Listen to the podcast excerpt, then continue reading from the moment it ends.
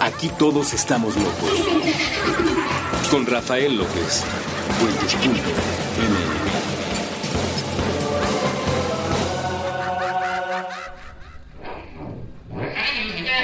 Bienvenidos a Supracortical, yo soy el doctor Rafa López, soy médico cirujano por la Universidad La Salle y soy psiquiatra por la UNAM.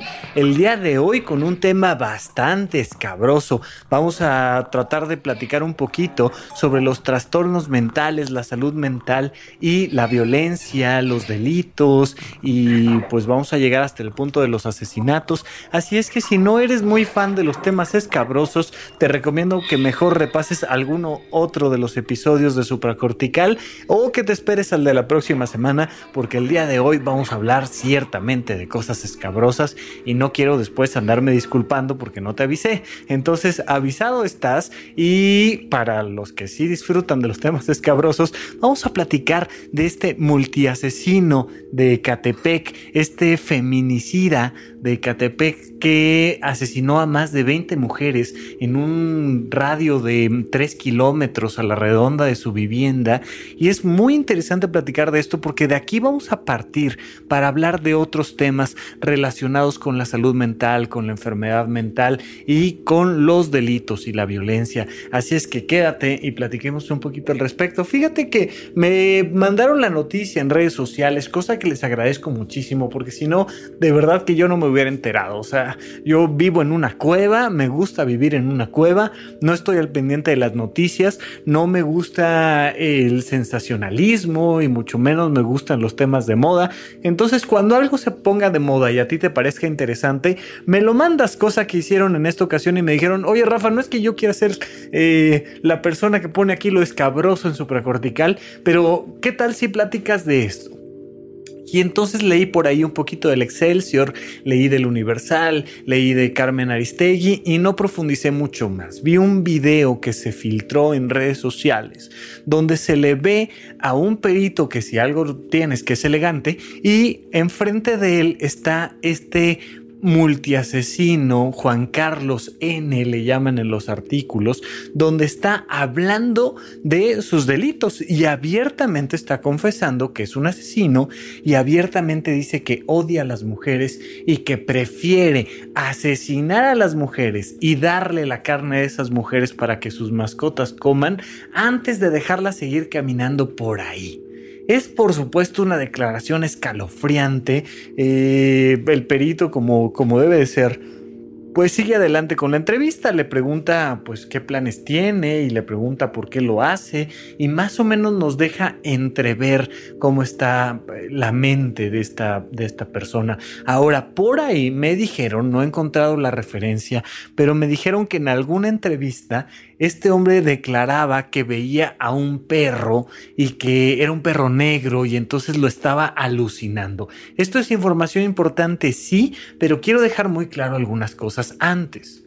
Se define como un asesino serial, entre otras muchas cosas, no me voy a poner aquí a profundizar demasiado, a una persona que en al menos tres ocasiones o más asesina bajo más o menos algunos parámetros semejantes en tiempos diferentes. Eso es un asesino serial. Oye, ¿un asesino serial es un enfermo mental? Mm, sí y no.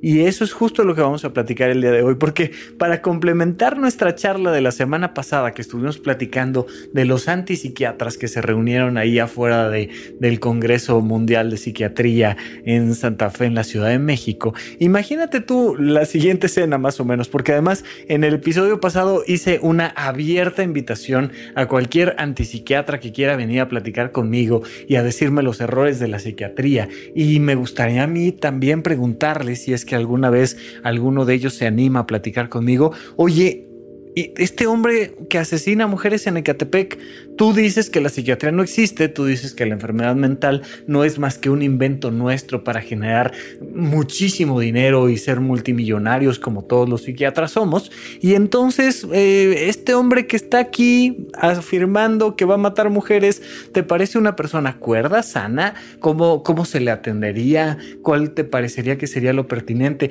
Y es muy curioso, es muy chistoso, porque imagínate tú lo, lo que me diría un antipsiquiatra si le digo yo que un niño tiene TDA, tiene trastorno por déficit de atención e hiperactividad. Y entonces le voy a recetar Ritalin o este, le voy a recetar Concerta, en general metilfenidato para, para que ponga atención en clase. Y además le digo yo que el multiasesino de Catepec no tiene un trastorno mental. No, bueno, se me va a venir a la yugular. Entiendo perfectamente cómo la gente puede decir, no, ya viste cómo es nada más para drogar a nuestros niños.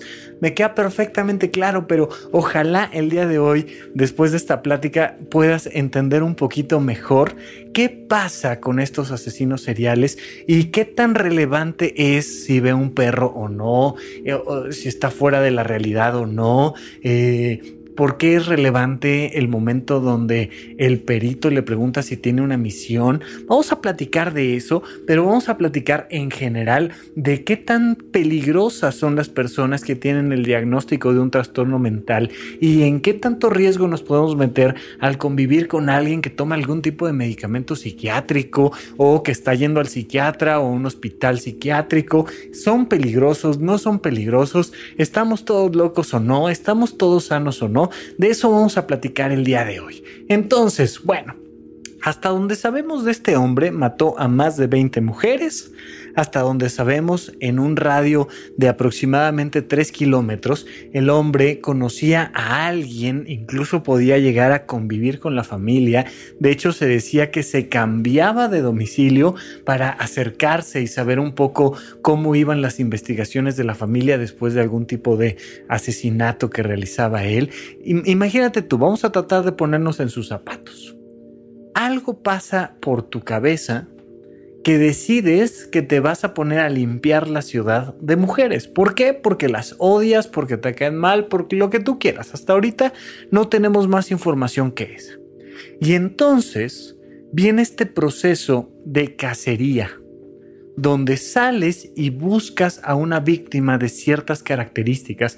Es tal cual el mismo fenómeno que puedes ver en National Geographic con los leones o con los guepardos o con lo que tú quieras, donde de repente el felino sale y se acerca a una manada de cebras, por ejemplo, y empieza a elegir su víctima. En este caso, el asesino serial normalmente hace un contacto con la víctima, a veces más prolongado, a veces menos prolongado, a veces con mayor interacción social, pero parte del proceso es este elemento de la cacería. Y entonces en algunas ocasiones, creo que este no será el caso, pero conoce a su víctima en un bar, le invita un trago, eh, la sube a su auto incluso, y después viene todo el proceso del asesinato y lo que viene después. Ok, en este caso parece que no, pero no tengo mucha información al respecto. Lo que sí sabemos es que entre las víctimas no había una distancia mayor de su hogar de uno o dos kilómetros y fueron más de 20 y había un modus operandi, había una manera en la que las asesinaba y había una manera en la que eh, incluso se deshacía de los restos y cuando la policía atrapa a Juan Carlos N y a su esposa se dan cuenta de que en el refrigerador hay restos humanos. ¿Qué pasa? Que desde la perspectiva psiquiátrica, esta persona tiene una condición de su personalidad que no es producto de una alteración eléctrica, una alteración bioquímica, como sí lo podría haber en un cuadro depresivo, como sí podría haber en una persona que tiene esquizofrenia o trastorno bipolar. Esta persona tiene una personalidad que lo lleva a decidir asesinar a otros seres vivos. En ese caso, lo correspondiente es meterlo a la cárcel. ¿Por qué? Porque si el tema fuera meramente un problema bioquímico, pues a lo mejor al corregir la parte bioquímica, corriges la conducta de la persona. Pero cuando tú no tienes un tratamiento para corregir esa conducta, entonces no puedes considerarlo como un enfermo mental, como una persona con un trastorno mental. Y entonces tienes que considerarlo como una persona peligrosa.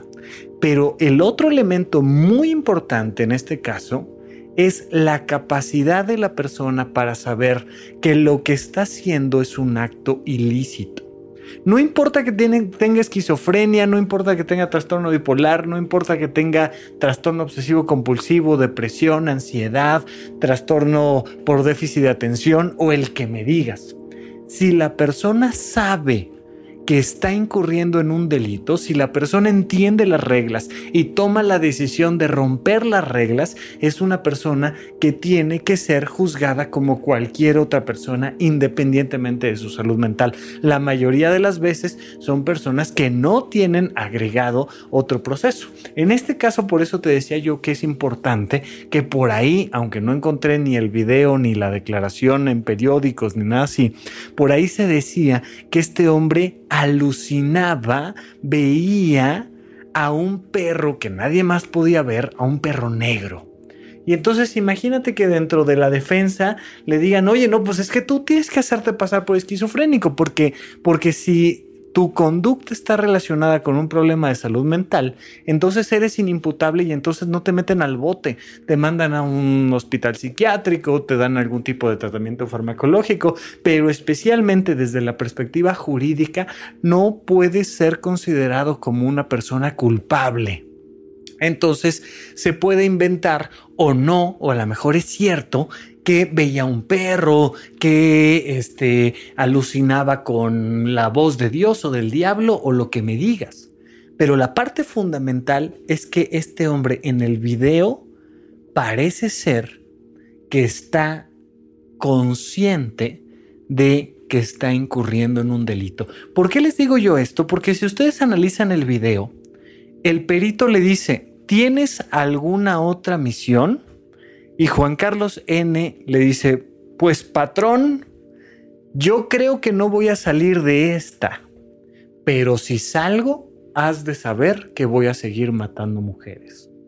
Es decir, no está diciendo que él tenga alguna misión divina, no está diciendo, no, no está hablando con el perito como si el perito comprendiera que lo que él está haciendo es algo bueno, sino francamente le está diciendo, oye, yo entiendo que no voy a salir de esta. ¿Por qué no voy a salir de esta? Pues porque soy un asesino, porque ya me agarraron y porque pues para como me agarraron no creo que vayan a dejarme ir, pues maté a más de 20 mujeres. Entonces ves que su pensamiento es lógico, ves que está dentro de la realidad y sobre todo la parte más importante, te das cuenta de que esta persona sabe la gravedad de sus actos eso lo convierte en una persona que puede ser juzgada por la ley como un asesino. Y ya, podría ser que además estuviera en un cuadro de esquizofrenia, que no parece en general eh, desde la perspectiva de un psiquiatra que está viendo unos segundos de una entrevista, pues no se comporta como un esquizofrénico, no se viste como un esquizofrénico, no porque absolutamente todos los que tienen esquizofrenia se ven idénticos, por supuesto que no, pero pues desarrolla uno un, un cierto ojo, ¿no? Es como, es como si eres joyero y te enseñan ahí un anillo de aparentemente diamante, pues a lo mejor todavía no le haces el certificado exacto, pero dices, a mí se me hace que eso es chafa, a mí se me hace que, que eso no es de verdad. Más o menos así, si me dijeran que este hombre es esquizofrénico, yo de principio les diría, yo creo que no pero solo tengo algunos segundos y además es muy importante comprender que los únicos que están capacitados para realmente determinar el estado mental y las consecuencias jurídicas para una persona como esta es una persona que estudió medicina, que luego hizo psiquiatría y que luego hizo un año más para ser un perito legal. No es tan sencillo, ni siquiera cualquier psiquiatra, menos uno que se ponga a hacer su podcast, debe de decir con unos segundos de entrevista si la persona está o no en X circunstancia mental. Por supuesto, algún otro tipo de especialista de la psicología, una persona que haya hecho psicología, la neuropsicología y que se haya dedicado al estudio en general de la criminalística, pues podría también ser un perito poquito interesante en este caso, pero para determinar la enfermedad mental, lo ideal sería un médico psiquiatra subespecialista como perito legal. Bien, entonces, pues no lo sé. Pero si más o menos es la historia como yo se las cuento, este hombre no tiene esquizofrenia, este hombre no tiene trastorno bipolar, este hombre no está cometiendo estos actos bajo el influjo de una droga, está tomando la decisión y por tanto, si bien parece que sí es un psicópata, no se le debe de considerar una persona con un trastorno mental que lo libere de sus responsabilidades jurídicas. Ahí es donde está el punto fino. Vamos a cerrar este tema y vamos a abrir el tema general cuando regresemos de un pequeño corte aquí en supracortical.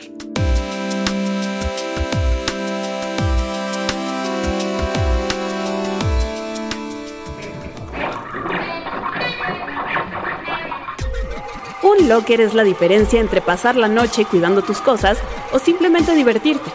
Renta tu locker para Tecate Comuna en Kichink y baila toda la noche. kichink.com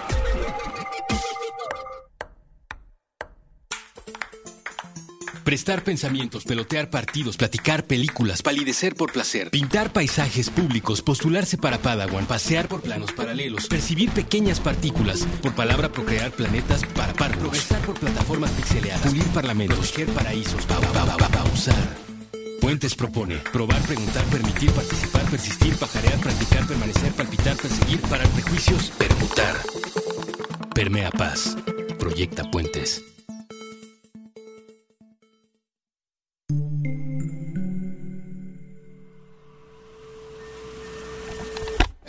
Supracortical.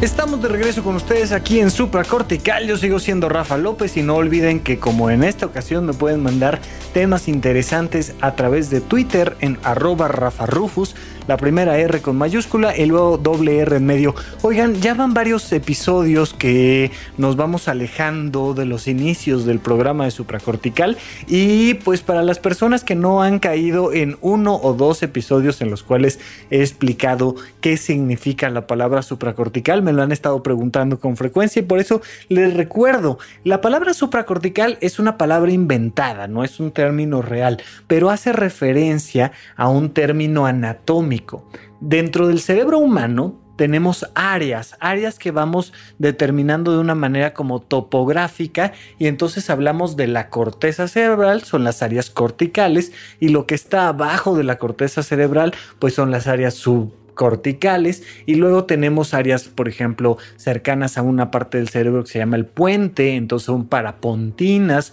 o las áreas pontinas o rostrales o caudales, etcétera, etcétera. Pero no hay nada arriba de la corteza cerebral. Entonces, cuando estamos hablando de lo supracortical, estamos hablando de un área que está por encima de la corteza cerebral. ¿Qué hay por encima de la corteza cerebral? Nada, hay aire. Entonces, es una manera de, de referirme a la mente, a el alma, a la psique, a eso que está más allá del cerebro humano, a eso que nos hace humanos más allá de nuestras neuronas. Este término de supracortical lo escuché yo por primera vez de mi maestro de medicina interna dentro de psiquiatría. Él era nuestro único internista y se metía a las juntas con nosotros a hablar de pacientes y de repente los psiquiatras pues ya estábamos acá este, fumando mucho, ¿no? Ya estábamos hablando de diagnósticos, de que si la infancia o no la infancia, de que si sus motivaciones emocionales o no. Y llegaba un punto donde se desesperaba el internista y decía, es que chavos, ustedes ya están haciendo cirugías supracorticales, o sea, están operando acá en el aire. Entonces me gustó el terminajo y lo he utilizado. De ahí viene por si alguien más me lo quería preguntar. Bueno, es importante que de vez en vez expliquemos de dónde viene la palabrita supracortical. Y el día de hoy estamos hablando de otro de esos muchos temas supracorticales, porque si a esta persona le haces en general estudios de sangre o le haces un electroencefalograma, estamos hablando de Juan Carlos N, el multiasesino de Catepec, el feminicida de Ecatepec, que asesinó a más de 20 mujeres, no vas a encontrar un problema bioquímico.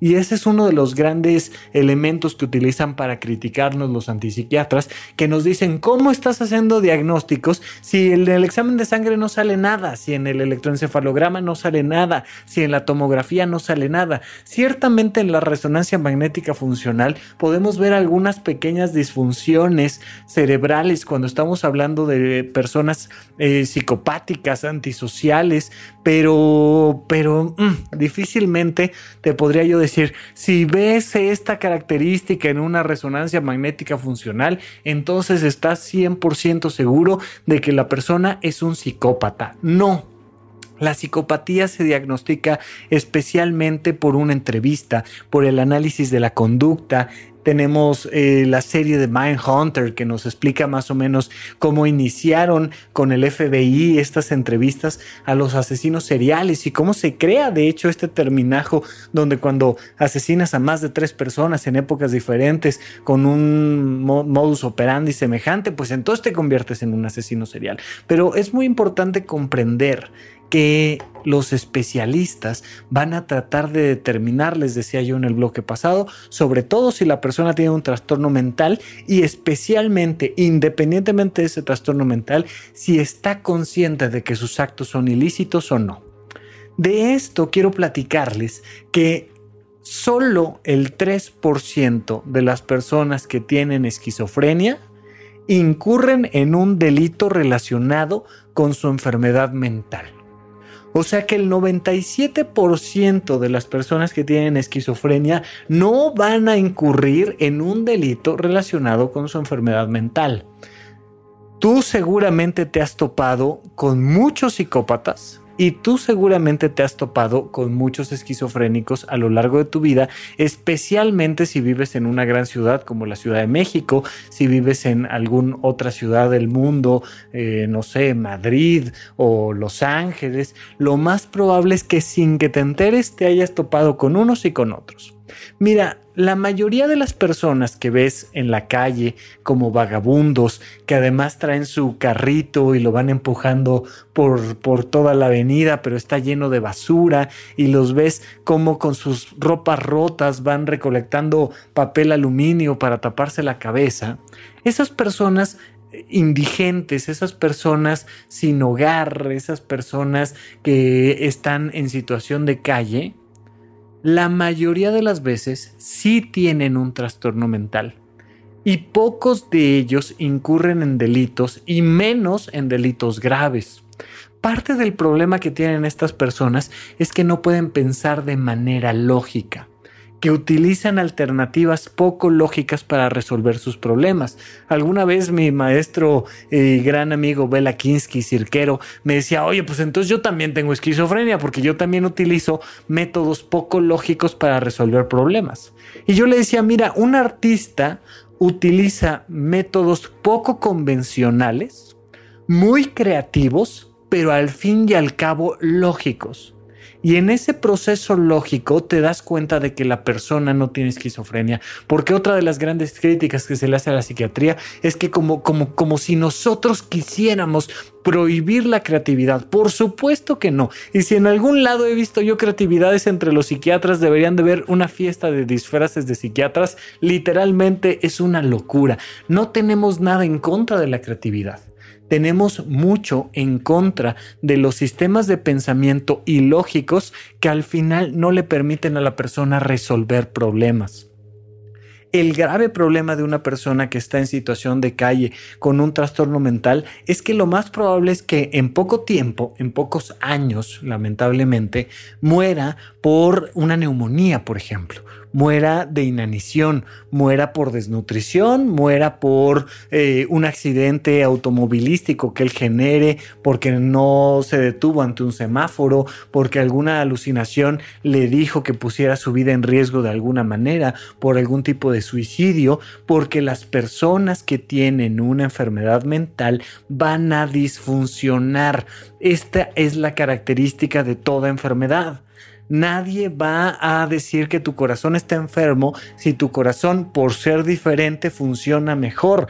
Nadie va a decir que, que, tu apéndice está enferma si no te está poniendo tu vida en riesgo. Y nadie va a decir que tu mente está enferma si tú puedes cuidar tu salud, si puedes tú generar tus propios recursos económicos, si tienes manera de generar una familia y de cuidar a tu familia y de convivir en sociedad y ser productivo en sociedad, cosa que los artistas sí suelen ser. E incluso ellos toman decisiones a veces en contra de su salud o en contra de sus recursos económicos o anteponen su obra a su familia, pero en general los psiquiatras tenemos esta capacidad de diferenciar entre la creatividad artística y su deseo de poner su obra artística por encima de todo y dar un mensaje determinado, o si ya estamos hablando de una persona con esquizofrenia. Fíjate, yo tuve el gusto de atender a una mujer que ha sido entrevistada varias veces, pero que incluso yo le, le pedí que la entrevistara una vez más para supracortical y me dijo que ya estaba un poquito cansada de ser parte de este ojo público y entonces prefiero resguardarme su nombre, pero una mujer de más o menos 65 años de edad, pintora, excelente pintora, muy creativa, con esquizofrenia, que además iba a consulta religiosamente, se tomaba sus medicamentos porque entendía que si quería seguir pintando y quería seguir siendo productiva, necesitaba mantener bien su salud mental. Y entonces esta persona con esquizofrenia, lejos de ser un delincuente o lejos de ser una persona agresiva, era un artista, y los medicamentos afortunadamente no le impedían generar estas obras artísticas y sí me decía, bueno, pues es que yo entiendo que son cosas separadas el arte y la salud mental, pero hay muchísimas personas sanas que no entienden esa diferencia y que les gusta hacer juicios de valor respecto a la psiquiatría de manera muy simplista. Entonces, lo que te quería decir es que solo el 3% de las personas con esquizofrenia van a incurrir en un delito y pocas veces ese delito va a ser grave. Normalmente va a responder aparte de esta enfermedad mental. Una persona con esquizofrenia, por ejemplo, puede tener una sensación de que lo están persiguiendo.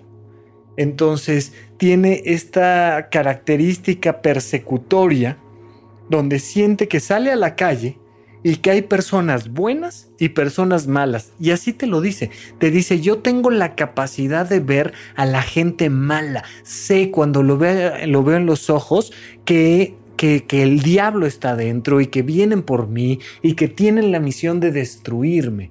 Y entonces puede ser que una persona con esquizofrenia responda, por ejemplo, a una alucinación auditiva. No es lo mismo que una persona escuche su propia voz dentro de su cabeza. O sea, si tú estás escuchando supracortical con audífonos, vas a escuchar mi voz resonar adentro de tu cabeza, pero de la misma manera escuchas tú tus pensamientos. Cuando tú reflexionas, cuando tú tomas una decisión, tú escuchas cómo piensas estas personas desde fuera de su cabeza escuchan que alguien más les está dando alguna indicación y ese alguien más no existe y además suelen no tener la capacidad para darse cuenta de que tienen una enfermedad mental y sí pueden llegar a incurrir en algún tipo de delito, en un robo, en un asesinato. Hay personas que han asesinado a seres queridos porque Dios o el diablo o algún tipo de voz estuvo durante años insistiéndoles en que incurrieran en ese asesinato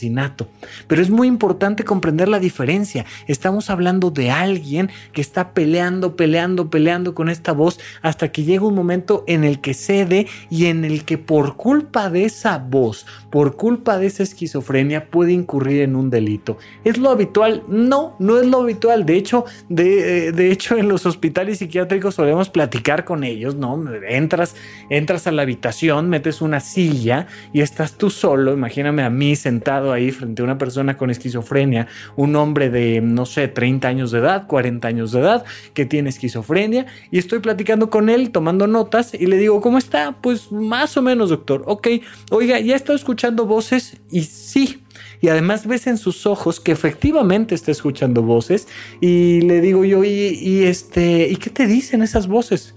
Pues que lo mate, doctor. ¿A mí? Sí, sí, a usted. Ay, no me digas, hombre, ¿y cómo por qué? No sé, no sé, pero me lo insisten, me lo insisten, me lo insisten. Y usted lo quiere hacer, pues, pues es que no, no me queda de otra. Ah, bueno, pues muy bien, muchísimas gracias. Y entonces le das la mano, agarras tu sillita, te despides y le sigues recetando algún tipo de medicamento para corregir ese problema de salud mental. No entramos... Eh, con 26 hombres armados enormes, no lo tenemos así como en el silencio de los inocentes, amarrado a, algún tipo de reja o cama o porque, ah, es un ser peligrosísimo. No, literalmente la persona, muchísimas veces me pasó, te dice, doctor, las voces me dicen que lo mate a usted. Y tú puedes seguir platicando con esa persona y agarrar tu sillita y salirte. ¿Puede incurrir en un delito? Sí, pero es lo menos habitual y en general con muy poco cuidado es suficiente para que esa persona no te vaya a hacer algo. Evidentemente, no le vas a dejar por ahí una pistola, revólver, este, un cuchillo, un arma larga. Pues por supuesto que no. Evidentemente, va, va a estar en condiciones donde cuando tú entras lo estás viendo de frente, no hay algo que pueda quitar de las paredes fácilmente dentro de un hospital psiquiátrico para lastimarte o para agredirte. Pero pues simple y sencillamente llegas y platicas con él y le preguntas cómo está y listo. Y conforme el medicamento va haciendo su trabajo, se le van quitando esas ideas paranoides y se le van quitando eh, las alucinaciones auditivas y se le van quitando ideas místico-religiosas que van más allá de las creencias culturales que pueda tener cualquier persona. Es una persona que en general no va a incurrir en un delito. Vamos a platicar de otros trastornos mentales y los delitos en los que pueden incurrir cuando regresemos de un pequeño corte aquí en supracortical.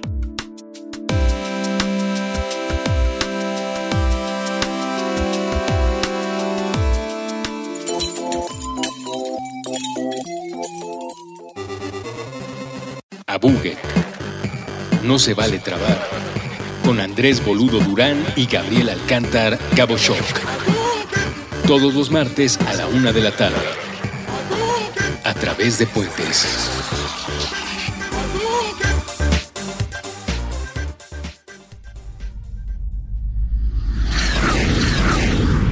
Intercambios horizontales.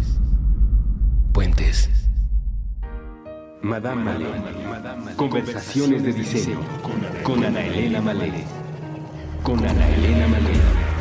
Nuevo episodio todos los jueves a las 10 de la Puentes.m.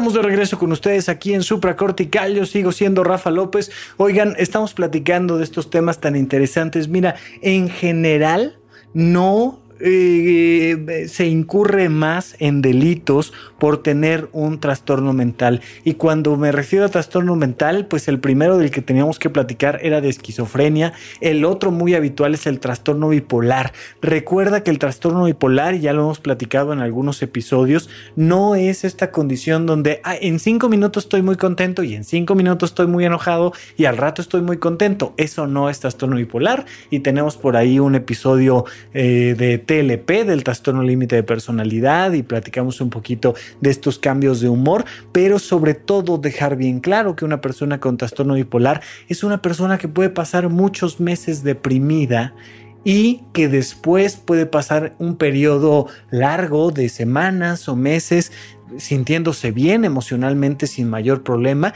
y luego incurrir en algunos días donde está en un episodio de manía o hipomanía, es decir, con un exceso de energía que le hace no dormir en 3, 4 días y no tener sueño, no sentirse cansado, estar extremadamente alegre, sentir que tiene una misión divina que cumplir, eh, donde regala sus, sus pertenencias porque siente que ya trascendió los bienes materiales y que su espíritu se va a desprender y va a ascender hacia los cielos. Y entonces tenemos este tipo de trastornos donde van cambiando de episodios depresivos a episodios maniatiformes, a estos episodios de manía donde una persona puede incurrir en diferentes delitos dependiendo de si está en un cuadro o en otro.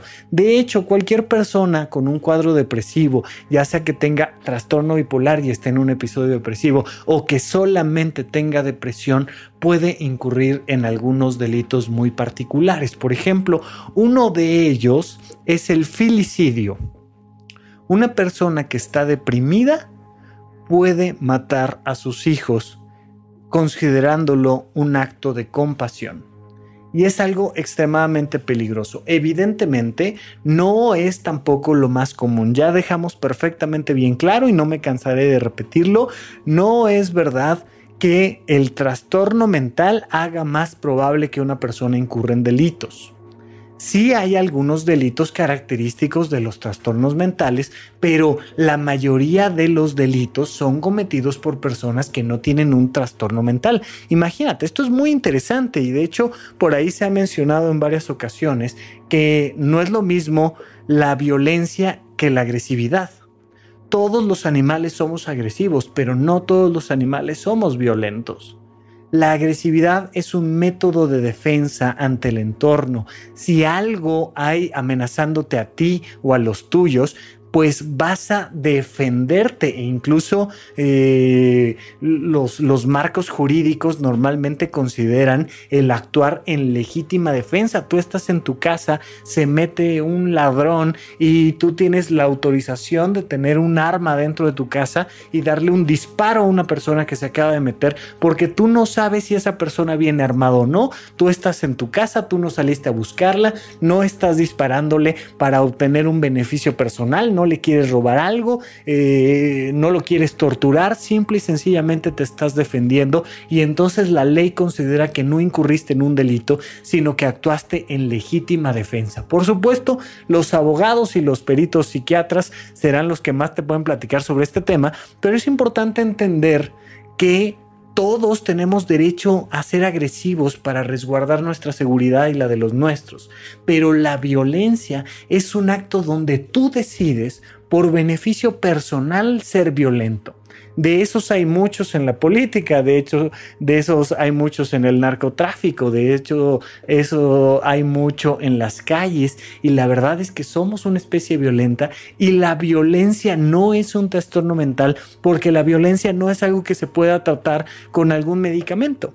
Cuando yo te estoy hablando de estas otras personas que sí llegan a actuar en algún tipo de delito causado por su enfermedad mental, entonces me estoy refiriendo sobre todo a ciertas circunstancias peculiares donde por algún motivo eh, pues incurren en algo que decía yo como el matar a tus hijos. Imagínate que eres una madre que está profundamente deprimida y que tienes un niño de un año de edad.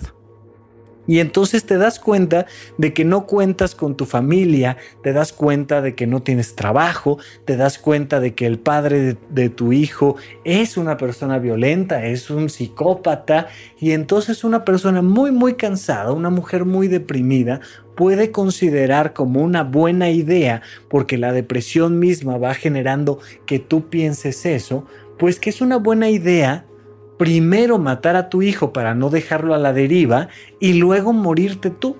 Y entonces la persona suele incurrir en un acto eh, filicida, en un, en un asesinato y luego intentar el suicidio. El problema es que muchísimas veces logran el primero de los actos, pero ya no logran el segundo. Y por supuesto que es una historia muy triste. Ahora, la mayoría de las veces Cuando esa persona va al psiquiatra y nos platica esto, pues entonces le ofrecemos un tratamiento que hace que en algunas pocas semanas, más o menos 3, 4 semanas, le cambie la bioquímica cerebral y se dé cuenta de que eso es una mala idea. Seguramente tú ahorita que estás escuchando el programa dices, pues ¿cómo, ¿cómo se te ocurre? O sea, por supuesto que no hay motivo alguno para matar a tu hijo. No lo hay. Ajá, porque tu bioquímica cerebral está funcionando bien, piensas eso. Pero si te empiezas a cansar, cansar, cansar, cansar, cansar mentalmente y caes en una depresión, vas a darte cuenta de que empiezas a pensar cada vez que es buena idea incurrir en alguno de estos actos. Mira, no sé si alguna vez te haya pasado, pero sucede, por ejemplo, con los chicos que se salen de la universidad o sucede con las personas que abandonan un trabajo, donde de repente entras y entras muy emocionado, pero resulta que estás siendo víctima de bullying o resulta que definitivamente no es la, carrera que te gusta y, la gente eh, no, no te entiende, no te apoya en este proceso y tú haces lo posible por seguir adelante con la carrera o seguir adelante con el trabajo y te empiezas a deprimir, a deprimir, a deprimir y empiezas a fantasear. Y si me salgo de la escuela, y si la abandono, y si no le digo nada a nadie y agarro y me voy a otro estado, y, y empiezas a fantasear cosas que de principio podrían parecer ilógicas, pero que en un cerebro deprimido empiezan cada vez a sonar con mucha más lógica. Entonces, de la misma manera, una persona con una depresión puede incurrir en actos suicidas y puede incurrir en actos homicidas en este sentido, sobre todo en el sentido de no quiero hacer sufrir a nadie y para no hacerte sufrir, entonces mejor primero te mato y luego me muero. Pero si le das el tratamiento correcto, eso se corrige. Entonces no estamos hablando de una persona violenta, estamos hablando de una persona enferma. No así los psicópatas que salen de cacería, no así los psicópatas que saben y disfrutan de estar rompiendo una regla, no así los psicópatas que se jactan una vez que son atrapados de los actos violentos que cometieron. Estamos hablando de una persona deprimida que está incurriendo en un delito y que dependiendo de las circunstancias pues puede ser más o menos castigable por la ley.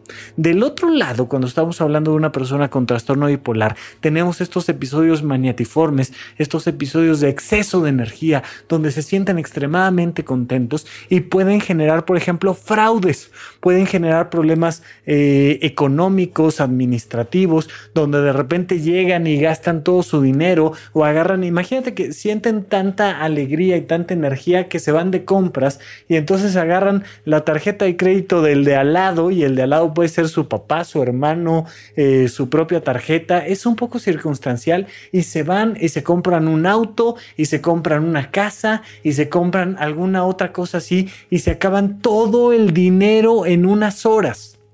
Imagínate tú lo que costaría de trabajo gastarte, ¿qué te gusta? Medio millón de pesos que has ahorrado por toda tu vida y te lo gastas en tres horas no es una persona que normalmente vaya y gaste, no es una persona que tenga la intención de lastimar al otro y entonces te robé la tarjeta de crédito para, para, para vengarme de ti porque hiciste algo. No, es una persona que en ese momento está de alguna manera fuera de la realidad, no tiene control sobre sí mismo y entonces por un impulso relacionado con su enfermedad mental, con este episodio maniatiforme, sale y se gasta todo en unas horas y puede incluso comprarse el auto y luego regalárselo al primero que pasaba por ahí porque se siente Cristo en la tierra, porque siente que tiene una misión particular, porque X, Y o Z y entonces pues de repente ven que no puede pagar o se metió simplemente, por ejemplo, imagínate un Oxo y él siente que es Cristo en la tierra y siente que tiene toda la capacidad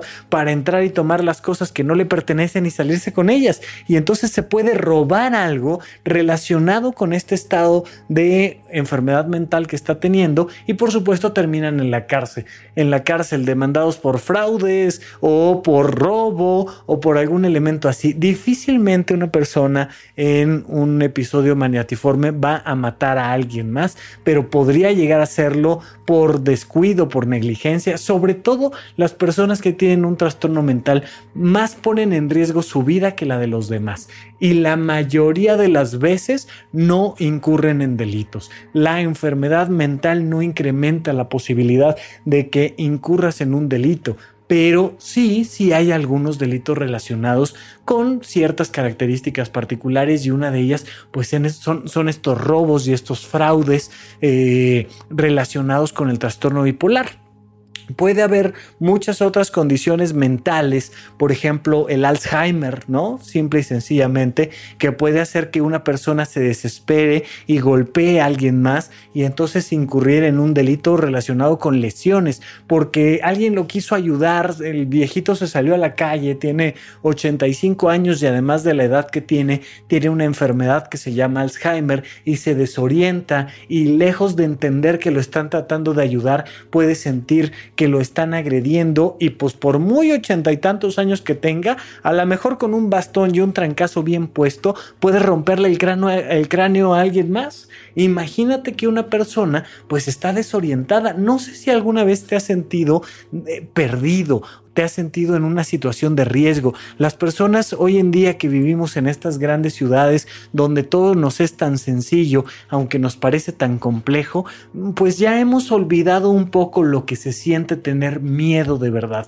lo que se siente sentir que tu vida está en riesgo francamente. Entonces, una persona, un adulto mayor con Alzheimer puede salir a la calle y sentir que cualquier persona lo quiere lastimar, no como el esquizofrénico porque sienta esta idea paranoide, sino porque está desorientado, porque no está comprendiendo quién es él, dónde está él, hacia dónde va, cómo se tiene que mover, si alguien lo quiere ayudar o no, o si más bien lo quieren lastimar, lo quieren asesinar, lo quieren algo, y entonces de momento una pequeña reacción puede incurrir en un delito grave. Imagínate que le pegas a alguien y pues le generas una lesión importante en el cráneo o lo aventaste, estabas en la banqueta y lo aventaste y lo atropella alguien más y entonces pues se te puede acusar por ese tipo de delitos. Pero pues es relacionado con un tema circunstancial. La mayoría de delitos en los cuales incurren las personas con un problema de salud mental pues es así, es más circunstancial que otra cosa. La mayoría de, los delitos son causados por personas que entienden que están más allá de la ley. Y aquí quiero nada más para cerrar, distinguir un poquito entre los psicópatas y los sociópatas. Un sociópata pues normalmente es una persona, vamos a decir, que incurre en actos no tan complejos y no tan maquiavélicos como puede ser un psicópata. El sociópata puede ser un, raterillo, ¿no? Una persona que, que, roba en la colonia o que estafa o que sale ahí a, a hacerla de carterista porque su entorno, su nivel educativo, económico, las condiciones de vida en las que creció, lo llevaron a dedicarse al delito.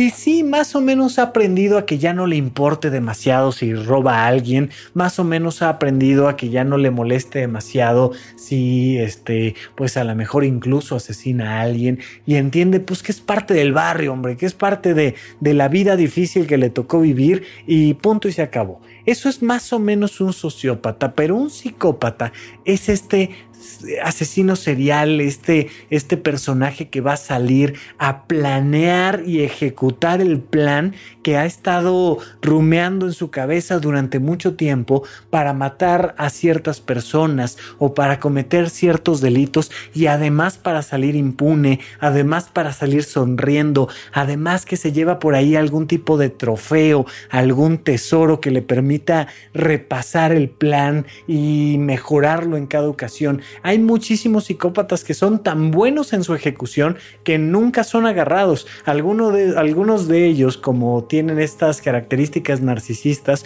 pueden incluso llegar a aburrirse y entonces entregarse a las autoridades porque necesitan pues que ya alguien se entere que han matado o robado o asesinado, yo qué sé, durante mucho tiempo y entonces quieren salir en periódicos y quieren salir en revistas y quieren que los entrevisten y es parte del juego. Hay un juego de, de ser una persona más inteligente que los demás. Todos estos eh, grandes criminales de Batman, ¿no? Por ejemplo, o de en general muchos personajes de las, de las historietas, pues te vas a encontrar con que tienen algunas características parecidas.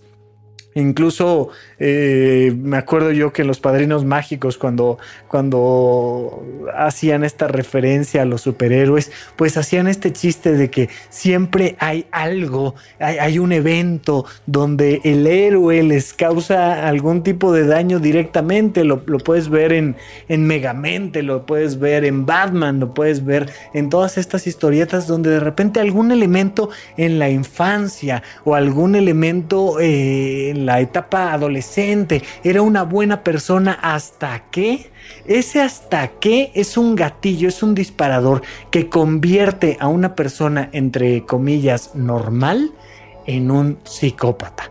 Todo estaba bien hasta que, y entonces se convirtió en ese factor disparador, es muy importante, y entonces la persona cambia y empieza a tener un tipo de planeación y un objetivo diferente al que tenía previamente.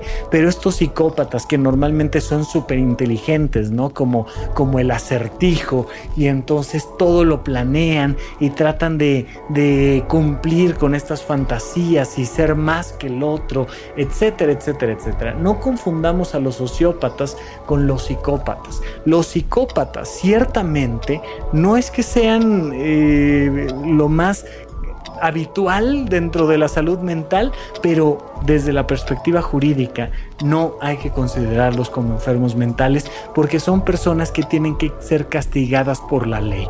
Por mucho que el público en general los considere locos, ¿no? Y ahí tenemos la, la película de Tenemos que hablar de Kevin, We Need to Talk About Kevin, eh, donde vemos el desarrollo de este psicópata y, pues cualquier persona dice, oye, esto es un enfermo mental. Sí, sí y no.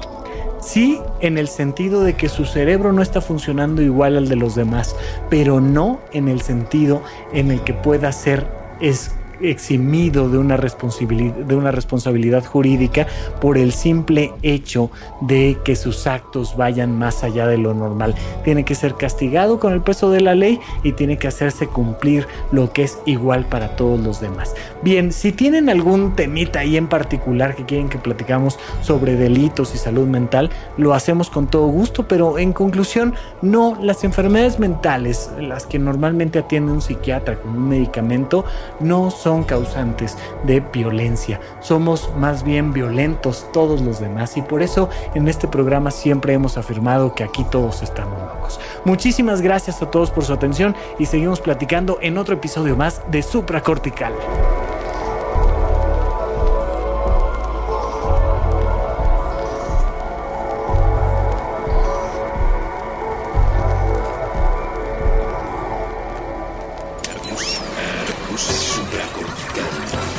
Aquí todos estamos locos. Con Rafael López.